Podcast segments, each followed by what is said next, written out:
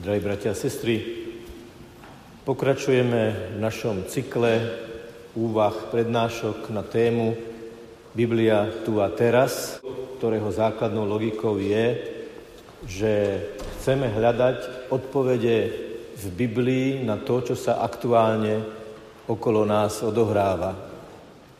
Myslím, že slovo, ktoré tak veľmi hýbe našou spoločnosťou, ktoré tak intenzívne vnímame, je slovo úkladná vražda, pretože práve prebieha proces s osobami, ktoré sú obvinené z úkladného zavraždenia novinára Jana Kuciaka a jeho snúbenice.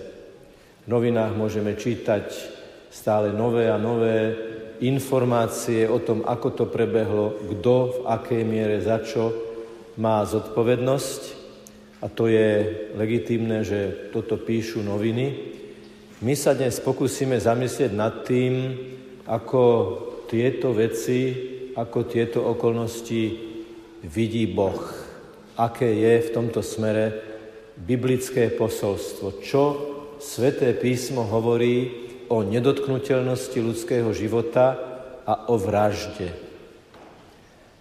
V dnešnom Svetom Evangeliu sme cítili skôr život. Však cítili sme, že sú tam tí štyria, ktorí na nosítkach nesú chromého a chcú, aby ho Ježiš uzdravil.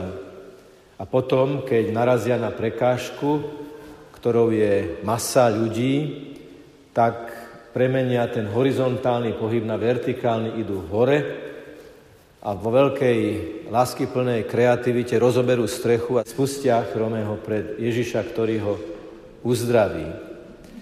Zamýšľal som sa však nad tým, že keď tí štyria na tých nositkách prišli k tomu zástupu ľudí, ktorí počúvali Ježiša, či je možné, že by tam nebol niekto, kto by si to bol všimol.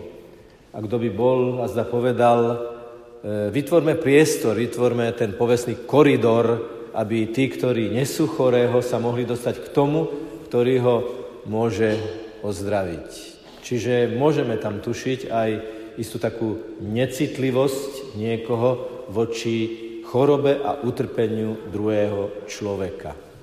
A kde si v tejto necitlivosti voči druhému človeku sa potom môže zrodiť niečo tak údesné, ako je plánovaná likvidácia konkrétneho človeka za peniaze. To, čoho sme, bratia a sestry, svetkami, je v plnej miere naplnenie skutkovej podstaty úkladnej vraždy. Trestný zákonník slovenský v podstate pred niekoľkými rokmi zaviedol špeciálne tento termín úkladnú vraždu a presne definuje, v čom to vlastne spočíva a pozoruhodným spôsobom môžeme vidieť istý súlad s tým, čo čítame aj vo Svetom písme. Lebo aj v zákonodárstve starého zákona Židov, ktorí putujú do zaslúbenej zeme, je možné vnímať rozlíšenie medzi náhodným, nešťastným zabitím druhého človeka a vopred pripravovanou, plánovanou vraždou. Vražda sa preto v písme nazýva do neba volajúcim hriechom. Je to jeden z hriechov, ktoré volajú do neba a volajú Boží trest na toho, ktorý to spáchal. Prvýkrát sa môžeme stretnúť s týmto slovným spojením, že niekoho preliata krv vraždou volá po Božej odplate je v podstate už veľmi skoro, už v knihe Genesis, neskôr aj v knihe Exodus, v knihe Genesis, kde e, poznáme povestný konflikt medzi Kainom a Abelom. Čítame doslova, že Kain najprv pozval svojho brata von, v čom je tá úkladnosť, tá príprava, nie je to niečo náhodné, improvizované, nie je to výsledok nejakého okamžitého výbuchu a nezvládnutia vlastnej výbušnosti, ale zavolá svojho brata a na poli ho potom pripraví o život. A je tam potom aj Božia reakcia, kde je tvoj brat? A opäť tá povestná veta, či som ja strážcom svojho brata, hovorí Kain, ktorý sa previnil bratovraždou. A potom Boh hovorí, krv tvojho brata volá ku mne. Ďalšou takou úkladnou vraždou vo Svetom písme je určite vyvraždenie neviniato, keď Herodes sa dopočuje, že sa má narodiť král, ktorý ohrozí jeho moc a tak nechá vyvraždiť nevinné deti. Opäť je to úkladná vražda, dokonca viacnásobná úkladná vražda, hodná naozaj odsúdenia. Svojím spôsobom samozrejme aj Ježišovo ukrižovanie môžeme chápať ako úkladnú vraždu. Je tam niekto, kto sa o to snaží, je tam niekto, kto z vnútorného prostredia Ježišovho spoločenstva za peniaze udá, kde sa nachádza Ježiš, dokonca mu dáva ten Judáš, judášsky bosk, aby ho označil a končí to tým, že Ježiš zomrie na kríži. Čiže v týchto, ale aj v mnohých iných príhodách vidíme zásadné odsúdenie úkladnej vraždy. Ale skúsme ísť do hĺbky, že prečo. Skúsme sa na to pozrieť z pohľadu Boha stvoriteľa. Skúsme sa na to pozrieť z pohľadu človeka samotného a skúsme sa tam na to pozrieť aj z pohľadu samotnej spoločnosti. Samozrejme máme vymedzený čas, urobíme to, pokúsime sa to urobiť stručne a krátko. Boh tvorí človeka na svoj obraz. Stvoril prvých ľudí a tvorí každého jedného z nás. Drahí bratia a sestry, my sme súčasťou Božieho projektu a cez lásku našich rodičov, cez ich lásky plné splynutie, tvorí nás, aby sme žili na tomto svete. A každý jeden z nás sme stvorení na Boží obraz a preto sme slobodní a rozumní ľudia, ktorí rozumom vedia zvážiť, čo je dobré a zlé a vôľou, slobodou vedia sa rozhodnúť pre to, čo je dobré a pre to, čo je zlé, ale žiaľ, niekedy nerozumne aj preto, čo je zlé. V starozákonných textoch čítame veľmi zásadné dva texty. Prvý, všetci ho dobre poznáme, je na tabuliach zákona. Nezabiješ. To slovo je jednoznačné. Nezabiješ, nesmieš zabiť nikoho, nesmieš nikomu siahnuť na život. A v iných častiach, v iných textoch, Boh sám sa predstavuje a si vyhradzuje právo na začiatok aj na koniec ľudského života.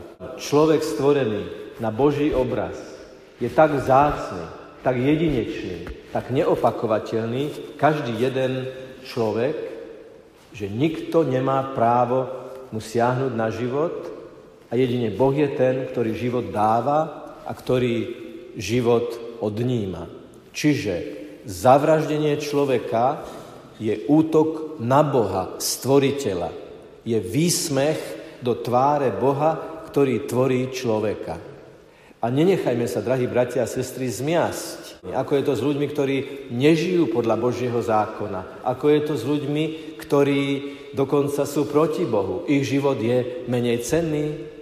Nie, ich život nie je menej cenný, pretože aj oni sú ľudia, ktorí, kde si v hĺbke, kde si vo svojom jadre majú to zlaté, nedotknutelné zrnko, ten základný program, ktorý Boh stvoriteľ vkladá do každého jedného človeka. Že človek túži po láske a mal by precitnúť, aby žil plno svojej totožnosti do toho, aby lásku aj dával. Čiže vražda človeka je výsmech Boha, výsmech stvoriteľa, je útok na jeho majestát, útok na jeho nedotknutelnú kompetenciu nad každým ľudským životom, nad jeho začiatkom i nad jeho koncom. Čo to potom ale znamená z hľadiska človeka, keď budeme hovoriť každý jeden e, za seba, alebo a, ako sa vnímame? Sme Božie stvorenia, každý jeden z nás. Sme neopakovateľné Božie originály v tom najlepšom a najposvetnejšom zmysle slova. Je dôležité, aby sme sa takto vzájomne vnímali. A tu sa dostávame k tej náročnej časti už u Ježiša, ktorý hovorí, že už ten, kto nenávidí, pácha ťažký hriech. Zavraždenie Jána Kuciaka a jeho snúbenice sa muselo zrodiť v niekoho hlave. Bola v dejinách Slovenska sekunda, keď v niekoho hlave sa zrodil plán siahnuť mu na život. Bola to len myšlienka, bol to len v úvodzovkách plán. Z čoho vyplýval? Ak ste z nenávisti, ak ste z neúcty k ľudskému životu, ak ste z posadnutosti mocou, peniazmi a pocitom nedotknutelnosti.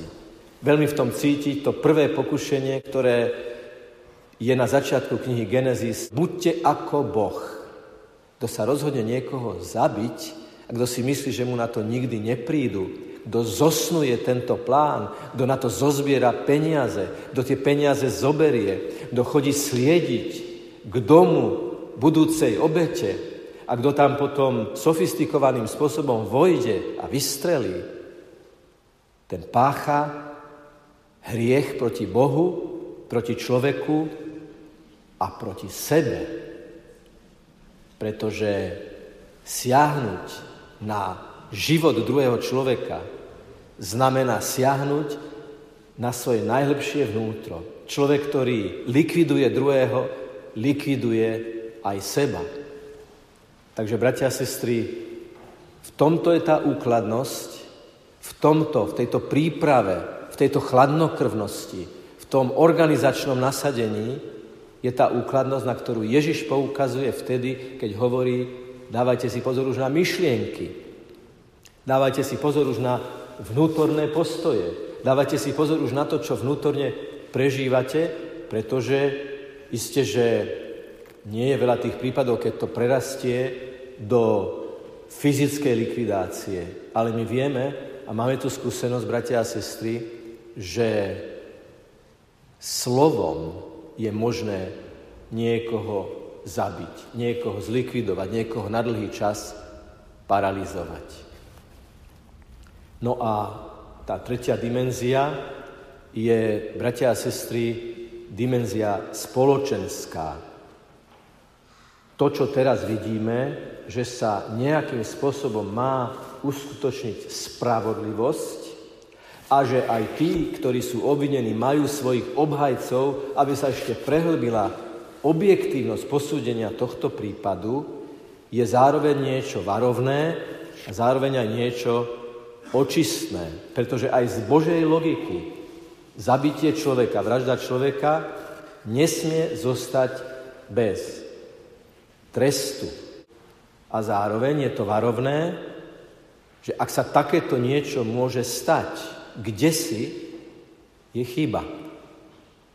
Samozrejme, že my to asi nikdy nebudeme vedieť, ale vyšetrovatelia a prípadne do vyšetrovania zapojení medicínsky odborníci zrejme budú vedieť identifikovať ako je možné, ako sa stane, že človek, nejaký človek nemá v sebe zábrany siahnuť na život druhého človeka. Nezažil nikdy lásku? Vyrastal v komplikovaných rodinných podmienkach?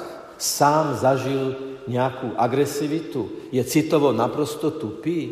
Niekde sa stala chyba, Niekde sa stala chyba, že niekto takýto vyzrel v tejto spoločnosti a je iste našou úlohou, aby sme urobili všetko preto, aby sa takéto niečo už naozaj nikdy nestalo.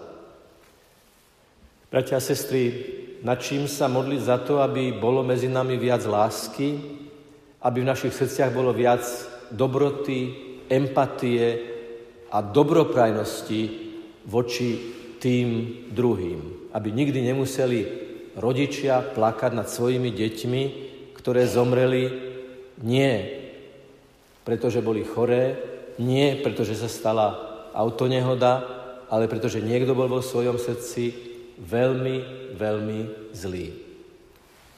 A zdá najnáročnejším posolstvom biblických kníh a novinkou, ktorá je v Novom zákone, je dimenzia úcty k životu pachateľa.